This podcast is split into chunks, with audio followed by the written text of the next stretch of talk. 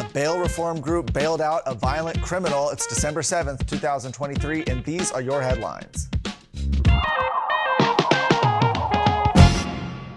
This is a tragic story following a day long shooting that left six people dead. Uncovered documents revealed that the shooter had been bailed out following an arrest by a bail reform group about two years earlier. According to Bexar County booking records obtained by KSAT News, the alleged perpetrator, Shane James, was bonded out in early 2022 by Laquita, Laquita Garcia, a policy coordinator for the bail reform organization Texas Organizing Project also known as TOP. After being bailed out by top warrants for James's rearrest were issued early in March of 2022. However, county officials have not explained why he was not taken back into custody over the past 21 months. Now, in past years, TOP has come under fire for bailing out as many as 25 to 30 Bexar County jail defendants per month. The county and TOP, who worked with the county, argued that the cash bail system discriminates against poorer people, and if inmates pose little to no risk to society, they should be released on little to no bond. Sounds okay, right? Well, of course, the reality is a bit different because records show that some of those inmates that TOP bailed out had extensive criminal records. According to their reports, since 2020, TOP has bailed out 741 inmates from Bexar County Jail. However, the number has likely climbed since those reports.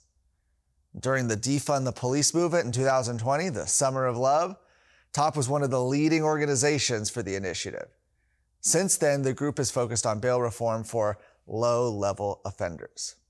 In some of those cases where they've been bailing out these so called low level offenders, well, they've been looked into and it's been discovered that some were repeat offenders with violent history.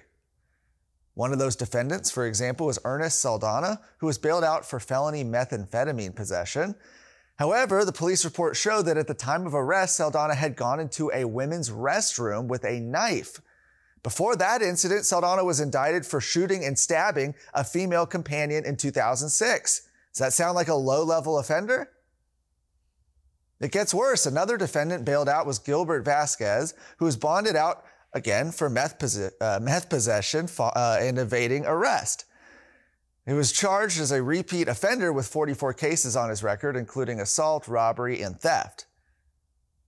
They get involved in politics too, because during the ongoing election for Houston mayor, the group has endorsed Sheila Jackson Lee, they spent nearly $400,000 on canvassing and other campaign activities related to the election. The organization also has close ties to leftist megadonor George Soros, who has contributed $250,000 to TOP in recent months. Well, Texas Attorney General Ken Paxton announced that the state of Texas, the Daily Wire, and the Federalist are suing the U.S. Department of State and its Secretary Antony Blinken for censoring American media. Paxton argues in his lawsuit that the State Department has routinely intervened in the news market through its Global Engagement Center, which was initially created to combat foreign propaganda. We'll talk more about that in just a moment. However, the Global Engagement Center has instead weaponized its authority and infringed on the First Amendment rights of media companies by funding censorship technology. That's according to the official complaint.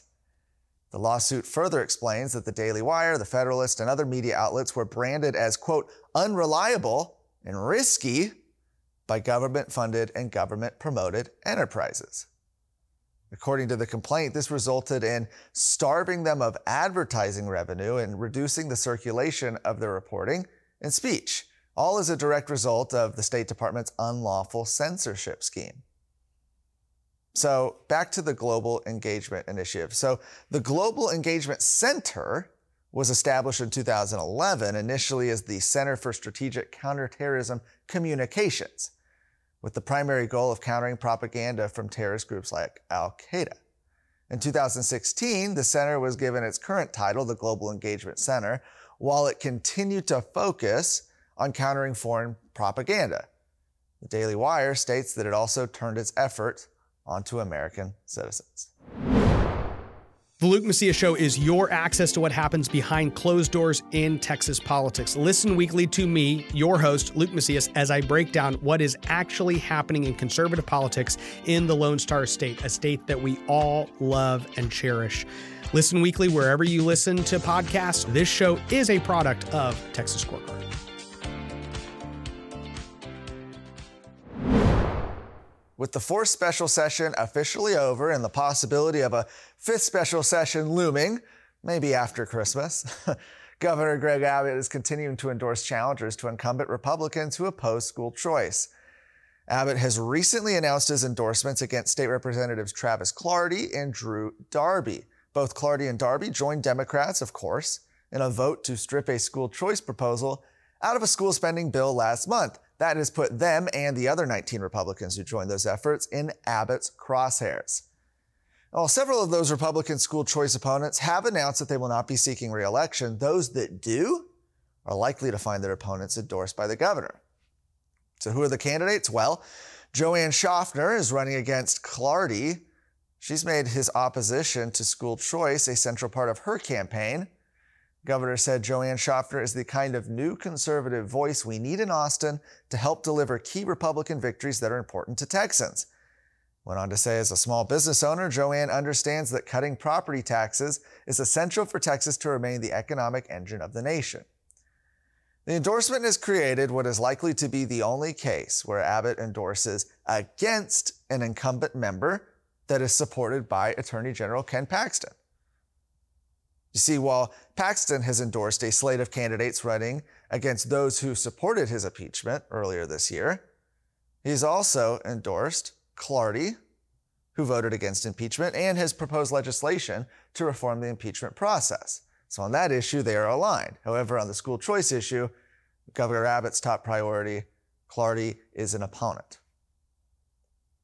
Abbott also announced his support for Stormy Bradley, who's running against Drew Darby.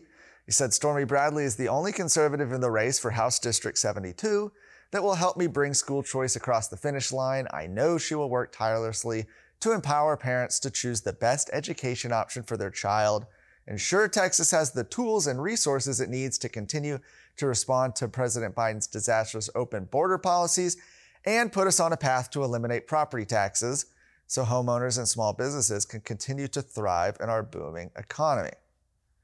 The latest endorsements mean that Abbott has so far endorsed challengers to five incumbent Republicans, at least as we record this. The endorsements continue to come out.